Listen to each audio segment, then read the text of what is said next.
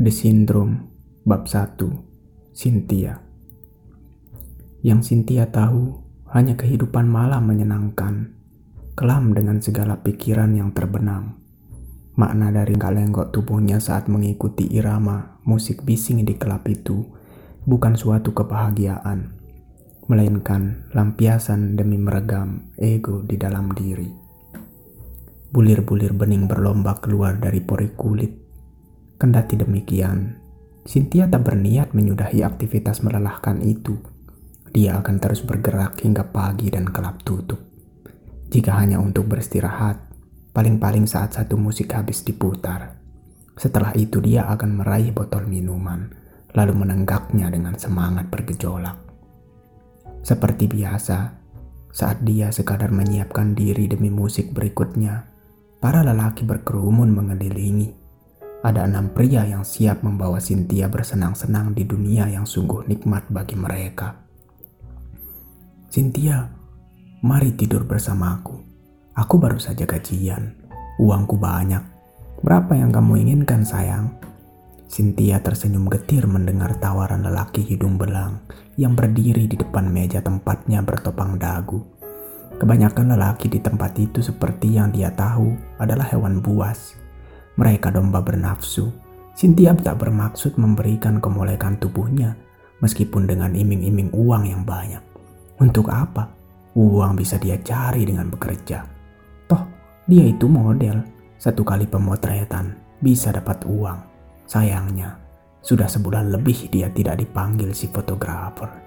Jadi, keuangan Sintia benar-benar menipis. Kendati demikian, dia tak berniat menghemat atau mencari pekerjaan lain. Itu adalah 2 hal merepotkan baginya. 80 juta, mampu nggak kalian? Kata Sintia sambil menyeringai. Sintia tentu saja tidak serius. Dia hanya berusaha menggertak agar para lelaki itu segera enyah dari hadapannya. 80 juta? Kamu gila? Sudah seperti artis papan atas saja harga segitu. Terserah, aku gak peduli kalian mau atau enggak. Minggir kalian semua. Para lelaki yang mengaku pencinta wanita itu segera menyingkir sambil mendengkus. Sejak lama mereka mengincar Sintia, ingin menikmati tubuh yang kata orang mirip gitar Spanyol itu. Kenyataannya, bibir tipis kemerahan Sintia saja tidak bisa didapatkan. Apalagi setiap bagian dari tubuh sintalnya. Awalnya mereka berpikir uang bisa meluluh lantakkan wanita itu. Namun ternyata tak semudah itu. Dan rencana mereka tak semulus yang diharapkan. Para lelaki itu memilih mundur dan merencanakan sesuatu yang lain. Terutama si lelaki berambut keriting yang sekian tahun hanya bisa menelan saliva saat memandangi tubuh Sintia yang dibalut pakaian terbuka. Gaun tanpa lengan di atas lutut, menampilkan putih bersih kulit tanpa noda ataupun bercak sedikitpun. Apalagi bagian menonjol di dada terlihat menyeruak. Bagaimana mungkin lelaki akan tahan setelah menyaksikan itu? Ada, tetapi hanya mereka yang punya iman kuat. Kali ini, Sintia tidak tahan untuk terus bergerak, sedangkan kepala merasa ditimpuk batu raksasa. Karena itu, dia memilih pulang saat jarum jam di tangan kanannya menunjukkan angka 3. Mungkin itu efek berbotol-botol minuman alkohol yang dia tenggak sejak awal datang di gelap. Atau mungkin juga efek memikirkan keuangan yang makin menipis. Sebab sudah 2 bulan dia menunggak biaya SPP kuliah sang adik. Pikiran yang merajai kepalanya saat ini adalah cara untuk mendapatkan uang dengan cepat dan mudah. Bekerja tidak mungkin, akan memakan waktu lama. Maling pun tidak mungkin karena dia tidak ahli melakukannya. Dirinya yang lain memberikan satu pilihan, yaitu menjual diri. Sayangnya, dirinya yang lain juga melarang. Dia sangat tidak suka disentuh laki-laki, apalagi laki-laki yang tidak dia cintai. Sintia melewati sebuah pohon beringin raksasa di makam yang terkenal berusia paling tua saat melewati perkampungan. Dia berhenti tatkala mengingat mitos yang selalu dibicarakan teman-temannya mengenai pohon tersebut. Temannya pernah bercerita bahwa pohon beringin yang tingginya mencapai 25 meter itu dapat mengabulkan permintaan siapa saja dengan cara memberikan kemenyan dan beberapa persembahan lainnya. Ide melintasi jalur pikiran Dia berniat meminta bantuan pada pohon beringin raksasa. Namun dia tidak membawa kemenyan dan persembahan lain untuk digunakan memanggil penunggu pohon tersebut. Walau begitu, dia tetap bersikeras dan mencoba-coba. Siapa tahu saja berhasil, bukan? Dengan langkah yang sangat hati-hati, Sintia berusaha meredam derap sepatu hak tinggi yang dia kenakan. Dia menarik napas dalam saat tiba di pohon, lalu menatap bagian atas pohon yang gelap. Pohon yang benar-benar tua. Banyak sekali tumbuhan parasit di cabang dan rantingnya. Tak ada rasa takut, yang ada hanya rasa tidak sabar jika Sintia benar-benar berhasil mendapatkan uang setelah meminta bantuan pada pohon. Dia nyaris berpikir telah menjadi dungu karena uang. Bahkan dia sadar di kondisi pikiran seperti saat ini, segala hal jadi masuk logika, meskipun sebenarnya sangat sulit diterima akal sehat. Setelah berhasil menarik napas yang cukup dalam, sambil menahan getaran rasa takut yang mulai datang, Sintia memulai komunikasi dengan pohon, atau lebih tepat penunggu pohon, makhluk tak kasat mata. Pohon, katanya kamu bisa mengabulkan keinginan semua orang. Gimana caranya? Apa yang harus aku lakukan? Sintia memang tipikal orang yang tidak suka berbasa-basi. Jika dia seorang pemanah, dia lebih suka menembak tepat ke jantung atau kepala musuh dalam sekali tembak. Lolongan anjing menjadi respons atas pertanyaan itu. Tak sedikit pun pohon berbicara atau sekadar melambai-lambaikan cabang dan rantingnya. Sintia mulai mengulang pertanyaan, bahkan sampai 3 kali berturut-turut pun tetap tak ada jawaban. Menyadari kebodohan yang dia lakukan, dia hanya bisa tersenyum getir.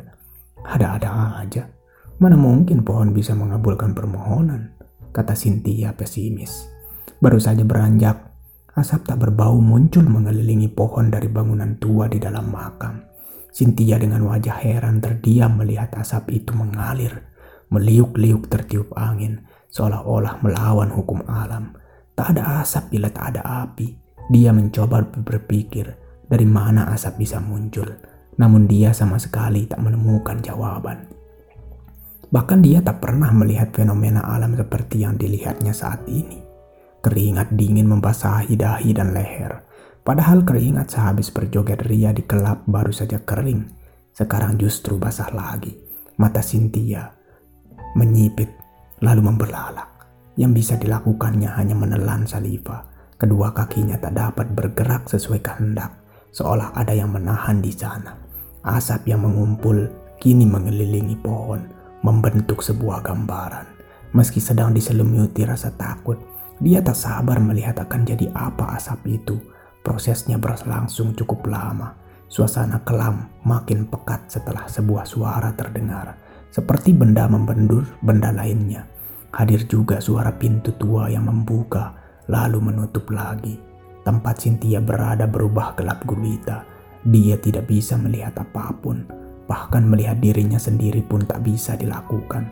Dia berusaha menggerakkan tangan, tetapi dia merasa tak mampu, seolah ada yang mengikat dengan jerat yang susah dilepaskan. Dia jadi sadar dengan posisinya saat ini. Tidak terasa berdiri seperti yang dia lakukan sebelumnya. Dia seperti berbaring di sebuah ranjang. Dapat ia rasakan di bawah punggung adalah kasur yang tidak cukup empuk. Gelap yang melungkup seluruh tempat mulai hilang ditelan cahaya. Perlahan, mata Sintia pun dapat melihat kembali. Tetapi benar dugaannya, bahwa dia sedang berbaring di sebuah ranjang kayu tua dengan tangan yang diikat. Dia membelalak saat setelahnya menyadari berada di gubuk reot seperti yang ada di dalam makam. Tolong! Meski belum sepenuhnya yakin berada di bangunan yang ada di makam itu, dia berpikir tidak seharusnya berada di sana.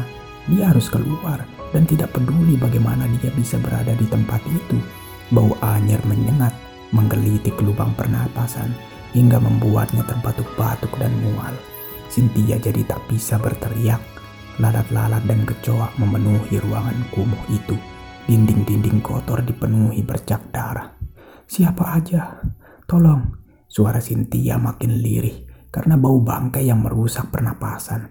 Tak berselang lama, sesosok makhluk bergelak pelan masuk ke ruangan itu. Makhluk dengan jubah hitam menunduk. Degup jantung yang memberontak adalah penolakan Sintia terhadap apa yang dia alami saat ini. Meskipun tidak dapat dipercaya, tetapi sensasi itu nyata dan benar adanya, tampak jelas di bola mata. Makhluk itu berhenti setelah berada di depan ranjang. Suara Sintia mendadak hilang saat makhluk itu mengangkat kepala, dan terlihatlah kedua matanya menggantung hingga dagu. Darah mengalir bercucuran. Angin yang entah datang dari mana menyingkap tudung yang dikenakan sang makhluk.